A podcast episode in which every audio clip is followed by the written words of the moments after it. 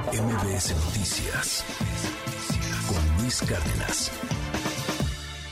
No, hombre, estamos de plácemes aquí. Un honor Susana Moscatel, gracias por estar con nosotros. Buen día. Hola Luis, no, para mí siempre es un gran placer estar aquí. Disfrutamos mucho platicar contigo. Igualmente. Y mira, te he traído temas que sí son para disfrutar, ¿no? Que si el streaming, que si el, que si la gran serie, que si la película, hoy por ejemplo veremos los adelantos de la nueva película de González Iñárritu. Ah, son cosas lindas, pero de vez en cuando más seguido que no últimamente, en el mundo del entretenimiento se permean los mismos temas que tú tratas aquí día con día y que hemos tratado en las redacciones de noticias, pero que se ha tratado en el sistema judicial, pero que se ha tratado en el sistema penitenciario y sobre todo cuando hablamos de temas mediáticos que llaman la atención más allá de nuestro país pues hay muchas cosas que luego nunca tenemos respuestas. Claro. Escuchamos reportajes, escuchamos opiniones, vemos gente manifestándose, pero es, es, fuerte, pero tiene que llegar un factor externo como lo es Netflix. Claro. Para que le prestemos atención a, a, un total. Esto le cala a mucha gente, lo sé, este, particularmente los que estamos en medios tradicionales, nos cala y, nos enoja. Y cuando Netflix saca un documental, la cosa cambia bien cañón. No es lo mismo que salga el documental, bueno, ni en el cine. ¿eh? Cuando sale en Netflix o sale en HBO o sale en alguna de estas plataformas, van cambiando las cosas muy, muy, muy cañón. Y hoy estamos hablando del documental que ya se estrenó en Netflix, ya se puede ver ahorita, hoy, Sí, ya, a partir de es el documental de Florence Cassés, son cinco episodios Cuéntanos, ¿tú ya lo viste todo? Lo vi todo eh, y verdaderamente estaba entre angustiada, queriendo parar y a la vez no podía dejar de ver porque se escuchan voces que no habíamos escuchado antes. Y la forma en la que arman este documental, que hay que decirlo, Luis, está todo parte de, del libro de, Luis Volpi. Eh, una investigación muy importante que no solamente él, él, es uno de los productores, pero bueno, eh, es un equipo importante de producción y, te empiezan a narrar esta historia que conocemos bien del 2005. Eh, esas, eh, bueno, eso que escuchábamos y si están viendo los que veíamos, eh, este momento que se vio en televisión abierta, donde de repente estamos viviendo un operativo supuestamente en vivo y, y, encuentran una mujer francesa, pelirroja, y le dicen, ¿tú qué haces aquí? Porque están, van Porque liberan a un secuestrado. Liberan a un secuestrado, el secuestrado, estaba ahí. Y, todo, y lo estaba transmitiendo Loret de Mola en Televisa con Pablo Reina siendo su corresponsal en ese momento. Y, y además, te soy franco, no era o sea, era la nota así en ese momento, porque bueno, están viendo cómo los liberan, pero tampoco era que fuera la gran historia del año en ese, en ese punto. Era algo que por lo regular hacía Televisa, Televisión Azteca lo siguen haciendo, transmisiones de algo que está pasando en vivo. Por supuesto, lo que quizá llamamos eh, correctamente breaking news, ¿no? Esto está pasando en este momento y aquí está nuestra cámara. Está liberando un secuestrado, ah, pues es la nota, pero no era la nota. Eh, y no, era, y no, y el problema es que todo eso había pasado un día antes. Sí, claro, sí, no, y no era, y no era algo que pensaras, oye, pues es que con esto nos vamos a pelear con Francia, ¿no?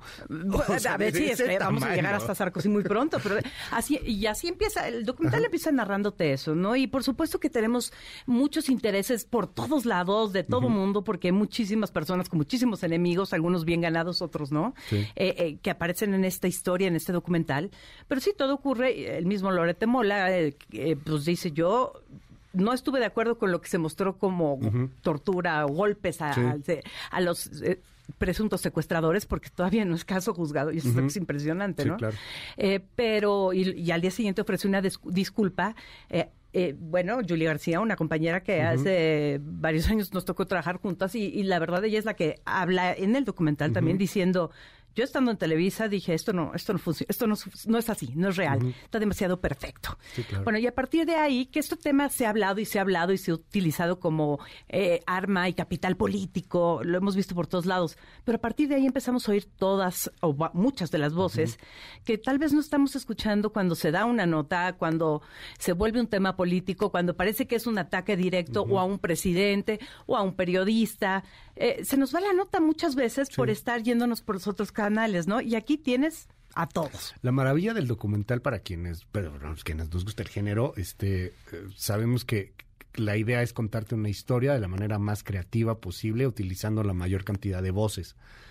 Que en esta producción hayas logrado sentar a Felipe Calderón y a Nicolás Sarkozy, porque recordemos el contexto para nuestro auditorio. Sí. O sea, en algún momento el asunto de haber detenido a Florence Cassé, ciudadana francesa, violándole sus garantías individuales, provocó un conflicto diplomático que llegó incluso a suspender ferias de, de, amistad, eh, eventos diplomáticos en el gobierno de Felipe Calderón. Felipe Calderón defendió a capa y espada la actuación que había hecho Genaro García Luna y que estuviera Florence Cassé detenida porque era una secuestradora. Nicolás Sarkozy, presidente de Francia en ese momento, decía, oye, estás violentando los derechos de mi ciudadana francesa. Y por Florence Cassé nos peleamos durante el gobierno de Calderón. Con Francia. Con Francia. Fue hasta que la liberamos ya con Peña Nieto cuando, o sea, vienen de nueva cuenta las... Este porque hay tratados al respecto, ¿no? Hay tratados donde dice, bueno, si un ciudadano de tal país, pues se puede ir a cumplir condena a su propio país. Y todo esto te lo explican muy bien. Y a mí lo que me parece interesantísimo es el recuento también de cómo lo estamos viendo, como sucedió en su momento en tiempo real, porque coincidió además con una visita diplomática de Sarkozy a México. Entonces, eh, todo eso lo vimos, lo dábamos la noticia día a día, pero de repente a ver, ya pasaron 17 años desde que inició este conflicto, ¿eh? ¿eh? Hay muchas cosas por resolver que no necesariamente las resuelve el documental, pero sí, te pone las piezas ahí. Y tú estás viendo cómo eh, ellos empiezan su gira muy contentos y en el momento en el que Sarkozy, según narra este documental, se voltea y le dice, tenemos que hablar del caso de Florence. Dice que le cambia la cara a Felipe Calderón. No les voy a contar más de cómo, pero te están poniendo momentitos de ese, de, ese, de esa visita.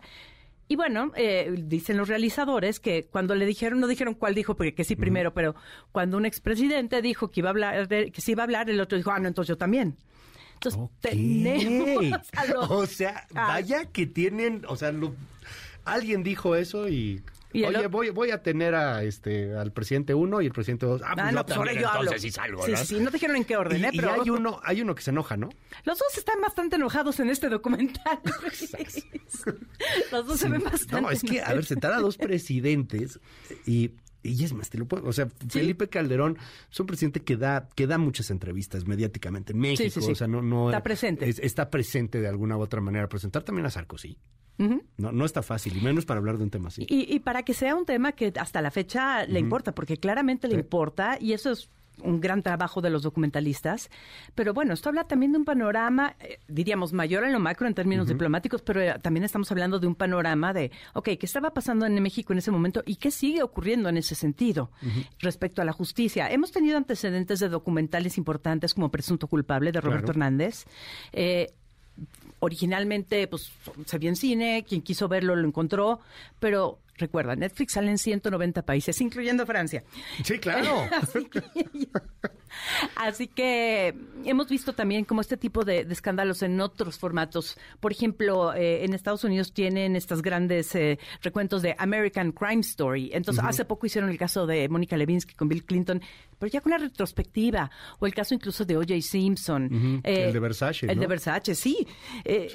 Pero, bueno, ya se No, pero te da para eso, porque además en Francia no fue un tema menor. O sea, Francia sí lo consideró como un atentado de México porque nos habíamos peleado. Así de repente pensamos que este que, que, somos el ombligo del mundo, ¿no? Y que, y que nada de lo que pase más allá del río Bravo o, o, más, o más allá de nuestras fronteras este, es nota, pero no, claro que es nota. Y hoy con estas situaciones de un documental que se presenta en todo el mundo, 190 países. 190 países. Así, que de que se va a ver, se va a ver. Sí, se va a ver. O sea, y a lo mejor sí, a lo mejor en Tailandia no, no se va a ver tanto, como sí se va a ver en Francia, porque sí fue un gran tema. Además, lo revisé perfectamente doblado al francés. Eh, y bueno, todos los idiomas, como suele hacerlo en Netflix. Y por supuesto, hay muchos personajes que siguen en activo o que en estos momentos incluso ¿La están entrevistan a ella, a Florence? Sí, da una entrevista, eh, comentaron que fueron dos días de entrevista, aproximadamente 10 horas en video. Eh, ponen el momento en el que está apareciendo el reportaje eh, en Televisa eh, con, Denise Merker, donde de repente llama a Florence desde la cárcel y, está, está ahí. Ahí es donde ella revela con esa entrevista de Denise Merker en, en un programa que de hecho ahí Denise todavía no tenía el noticiario de Televisa, tenía un programa muy bueno de documentales este, de, de, no tanto de documentales, perdón, de periodismo de investigación, de, mandaba reporteros a, a, zonas bien conflictivas, era, era gran, gran programa, punto de partida, si no me equivoco. Así es. Y yo creo que por eso pudo pasar como pasó, ¿no? Porque si hubiera sido el noticiario principal. A lo mejor el noticiario principal no pasaba, que en ese entonces lo llevaba López Dóriga, creo. Mm, sí, aún estaba así, sí, sí, sí, por supuesto. Y bueno, en ese momento pues están, ahora sí que el jefe de, de la policía está García Luna al aire y, entra ella y por la cara de todos era de no puedo creer esto. Sí retomar ese momento y, y como eso, pues también te ponen el, un poco, y esta es la parte que a mí me preocupa un poco, la parte de los secuestrados. Eh, hay, obviamente hay un par de personas que dijeron, pues ahí está mi historia, pero yo no voy a salir.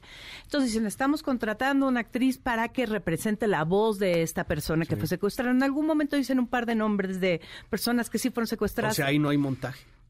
Pues ahí lo, aclaran muy bien. y fíjate que o sea, queda claro, esta es una representación. Aquí está por escrito todo lo que se declaró y ella es la actriz que lo va a hacer, no se confundan, que, que, es muy interesante también en términos de cómo hacer un documental bien cuando no tienes, pues ahora sí que todos los recursos, pero si quieres. ¿Sí? que estar todas las partes. No, qué padre. Ya está disponible. Este, son cinco episodios. Cinco episodios. Y lo soltaron de trancazo, ¿verdad? No hay que esperar cada semana. No, no, no. yo creo que con algo así no hay manera.